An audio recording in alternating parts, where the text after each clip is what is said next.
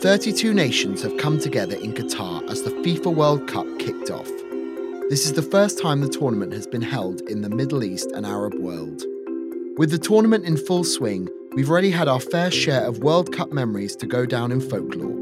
Following Saudi Arabia's seismic result against Argentina, Japan kept the shocks coming by beating the 2014 winners Germany. But even before a ball had been kicked, there are many reasons why the Qatar 2022 World Cup is unlike any other. It is the costliest World Cup to date. An estimated 220 billion has been spent on this tournament, 10 times more than the previous World Cup in Russia and 64 times more than the 3.5 billion South Africa invested in its World Cup in 2010. Qatar is also the smallest country to host the World Cup by land size and population. A population of 2.88 million covers just over 11.5 square kilometres, making it smaller than the whole of New York City. And only 144 kilometres separate two stadiums furthest from each other Al Bayt and Al Wakra. This is Beyond the Headlines. I'm Gully Burrows, and this week we're headed to the World Cup in Qatar to find out what it's like on the ground there and the impact it's had on the Middle Eastern region. Before we start, if you like Beyond the Headlines and want to get all the episodes as they come out, then just hit subscribe in your podcast app. So, with me now are Sarah Forster and Nick Webster, who both work for the National and are out in Doha at the moment. So, guys, what's your experience been like of the World Cup in its first week? Hi, Kenny. Yeah, I think it's been a very slow burn, but uh, I think as soon as the South Americans opened their game with uh, Argentina and Saudi Arabia, the tournament really caught fire. I mean, we were walking through the metro uh, on Monday morning and it was deserted. There was nobody around. It didn't feel like a World Cup at all. And we kind of had this idea that, well, what's it going to look like for the next week or so? Is it going to get momentum? Go, is it going to get better day by day?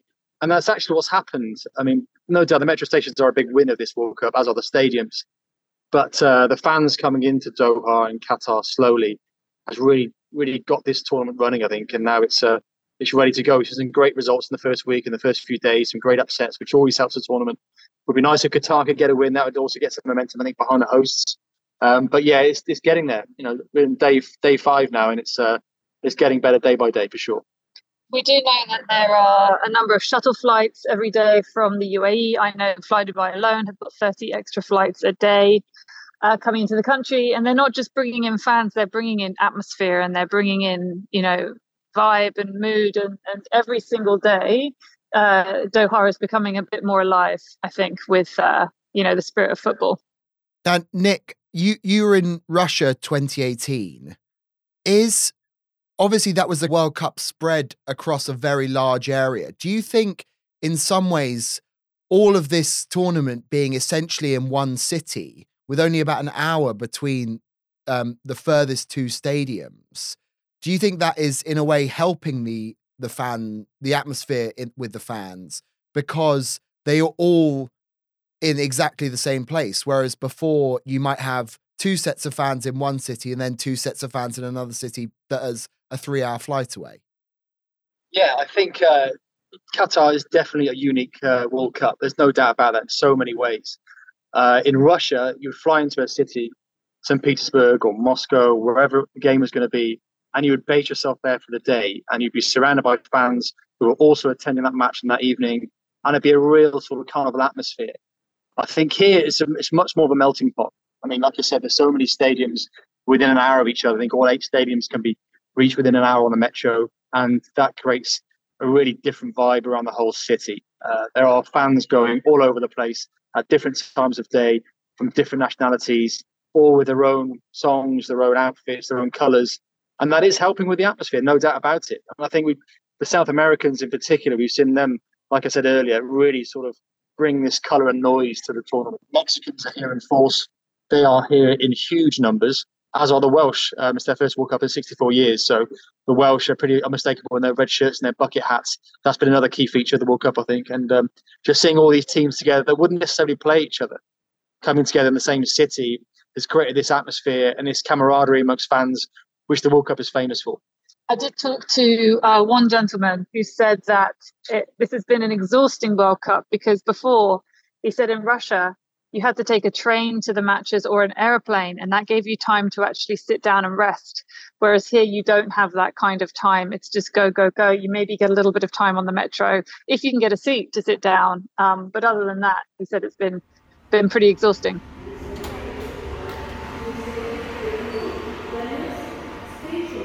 And tell us about the metro because it was a big part of sort of the advertisement that Qatar sort of put on itself by with this sort of free metro that goes all around the city. But we've seen some great videos on social media of sort of fans mingling, chanting, singing national anthems, and it looks kind of like quite a good place to be. Absolutely, yeah, that's correct. Um, I mean, going back to Russia, the underground stations in Russia uh, are like museums; they really are. But the underground stations here, the metro stations here, they've been built from scratch. They're all very modern, very new. The lighting is is incredible. They're, fantastic uh, works of art in their own right, and to have fans meeting in these places to get to the stadiums or to the fan zones, it does create this kind of atmosphere, like you said. I mean, you've seen great videos of escalators full of Saudi Arabia fans or Moroccan fans or Tunisian fans. It feels like the Arab world has come together in these metro stations, and their songs, you know, really do bring it all to life as well. And also the um, the FIFA fan parks, which I think has a capacity of forty thousand in Doha's West Bay. What's it been like down there? the first day on the day of the opening ceremony it was it was pretty hectic there were thousands of people um, out waiting outside for it to actually open lots of people just waiting outside what they thought was an entrance but actually wasn't uh, eventually we sort of all got funneled through a small gap in a fence which did kind of allow for some pushing and uh, some sort of uh, discomfort. But once you were in there, there was absolutely tons of space, and it was it was a real festival feeling. There was a DJ, huge screens, loads of pavilions with things to do, food, drink, you know, all of that sort of thing. Um, I managed to get in earlier, but I know Nick did see a little bit of um, trouble outside just on that first day. Yeah, I, th- I think uh, because that was so early on in the tournament, again, dealing with these huge crowds is a very new thing for the authorities in Qatar. And they have drafted in security officers from all over the world Pakistan, Jordan, the UK, America to come and help with the crowds here. And uh, we've seen those guys out in force. But it's, it's been well natured, it's been good natured stuff. They've dealt with things the right way. I've been caught up in crowds before in World Cups, and it's been a, a definite undercurrent of menace there with uh, players with batons out pretty close by and not afraid to use them, shall we say. But here, they've not had that at all, really. Um, that opening night at the fan festival, um, like I said, there were huge crowds, people arriving quite late to get into the fan festival with the opening ceremony. And it was very hot. There was no water there. I think that was a big surprise for me that the facilities around these areas for fans is somewhat lacking. You go to the stadium concourses for games, there's nothing there. There's no facilities really, no toilets, there's nowhere to get a drink. So if you do get there early, you kind of left your own devices until the game starts.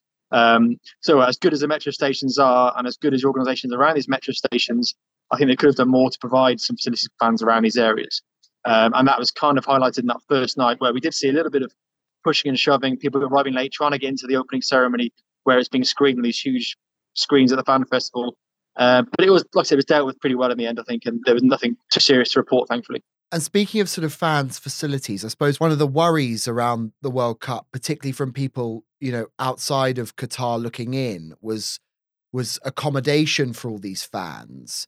And um, I know, Sarah, you went to go and visit one of the sort of places where they've put up a load of temporary accommodation, Portakabins, you might call them, and you were there with some Mexican fans. What what are they actually like, having been there?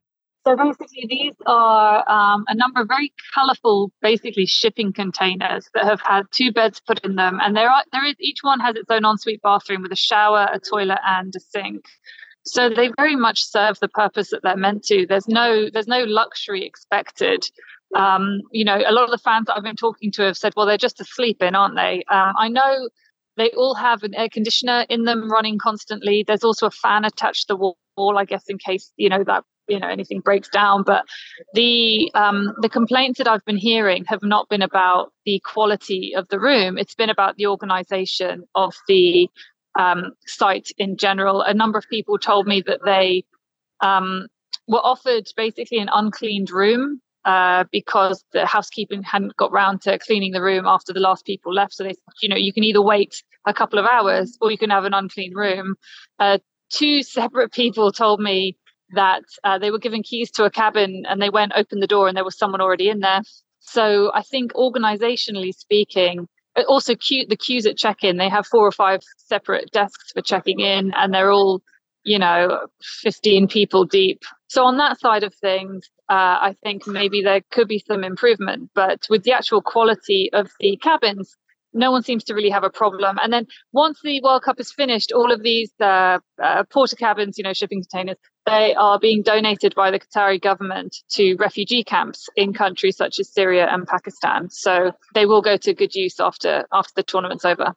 I think that's an important point as well about the quality of the accommodation. Um, I was in uh, Germany 2006 as a fan, traveling around, and we stayed in a, an aircraft hangar in Dortmund because it was temporary accommodation. You couldn't get a hotel, you couldn't get a bed and breakfast. So these kind of temporary accommodations, that's what the World Cup is about because you get to mingle with other fans of other nations, and it's a bunk bed. It's somewhere to sleep for the night, and then you get on with your day the next day and you go to the match. Um, but I think, like like Sarah says, the main thing has been the organisation of this. You know, they knew these people were coming into the country. How they handle it, how they manage it, has been a real challenge for, for Qatar. I think, and they're, they're dealing with it, and they are getting better day by day. It's only been just less than a week since the World Cup kicked off, but the biggest story without a shadow of a doubt, was Saudi Arabia's incredible victory against Argentina, who are considered widely as one of the one of the favorites for the tournament.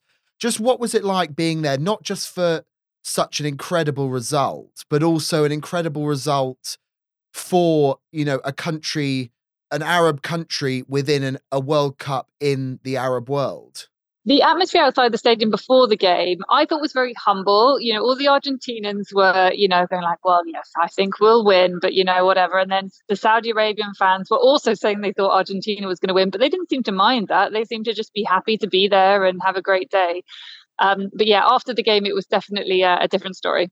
After the match, we, we were hanging around to try and see which way it was going to go. And as soon as the final whistle went, the roar that reverberated around this amazing Lusail Stadium just. Uh, echoed and just made it quite clear who the winners were. And then when the fans started pouring out onto the concourse, the party really started. I think that was really the moment where the touch paper was lit for this World Cup. I think uh, the number of the Saudi Arabia fans that were there on the day, they travelled either by car from places like Dammam, eight-hour drive, or flew in for the morning from Jeddah. It was uh, it was green and white for the afternoon. I mean, Argentina had this great World Cup history, one of the best players in the world playing for them, and they were humbled by this neighbouring country from Saudi Arabia, which is which is what this World Cup needed. I think it needed an Arab nation to really lay down a marker and say, yeah, we're here not just to make up the numbers, but to really challenge some of the big boys. And I think the fans really revelled in that, and it was all good natured. Um, you know, the Argentinian fans were quite conciliatory in defeat, but uh, the Saudi fans were also, you know, quite, joyous in their victory. But uh, it was all good natured stuff, so it made for quite a nice atmosphere in the end, actually. Well, certainly the atmosphere in the evening was pretty electric. Uh, down at the Souk one of the popular tourist hotspots, um, a lot of people are, you know, wondering um, whether there's an actual atmosphere here in Doha surrounding the World Cup. And that evening down at the Souk Waqif, it was people were shoulder to shoulder. There was it was so busy and the the the air was really electric because there were so many Saudi fans down there. Like you say, it was a sea of this dark green color flags, shirts, everything. And um, again, as Nick said, it was all so good natured. And spoke to a couple of Saudi fans the next day who had completely lost their voices from celebrating. Um, so yeah, it's there's definitely definitely a good vibe after that game. After celebration, see now my voice finished. this moment, I think, will never happen again. So we celebrate until uh, 9 o'clock p.m. or 10 o'clock at night. Mm-hmm. So, but uh, this day I think will never happen again. Mm-hmm. also, this proud and uh, happy. Mm-hmm. I hope, inshallah, we go to next level. Inshallah. What so far has been the response of local Qataris to the World Cup? Not just the tournament itself, but sort of having this huge influx of of people from abroad all coming to their their country and their city? I think, generally speaking, they're very proud to have the World Cup in their country and to show off their country to the world. And what I would say, one thing that's really struck me about people going to and from matches is that people tend to be getting to matches very late and leaving the games early, which is really unusual for a World Cup. I mean, we're not just talking tens or you know hundreds, even occasionally thousands of people are getting there late and early for these games. Uh, and inside the stadiums, our, our colleague John McAuley is reporting on these matches live. So a lot of people are looking at their phones and not that engaged in the actual football itself. So the argument is there, I guess, are people actually interested in the football itself, or are they just here for the atmosphere? Are they enjoying the whole carnival atmosphere of seeing the, the, the crowds with their flags and their chants, walking through the street, that kind of thing? That's what they see the World Cup as being, rather than sitting through 90 or 98 minutes, sometimes 100 minutes of of sometimes a turgid nil-nil draw. You know, are they that engaged in the actual sport itself? I think we're not quite sure about that yet. But generally speaking, the Qataris are very proud to to have the World Cup in their country. And between you, can you think of a personal highlight you've had of your uh, four days, four days so far? For me personally, I think the the atmosphere in the Souk um, on the night of the Saudi win is definitely going to be something that I'm going to remember for a long time. That was it wasn't just the Saudis as well that were happy. It was every every um, everyone from an Arab nation down there was happy, was singing, was everyone was friends. It was uh, yeah, that for me was will definitely stay in the memory. Yeah, the re- reality of reporting from World Cup is obviously very different to what you'd expect it to be.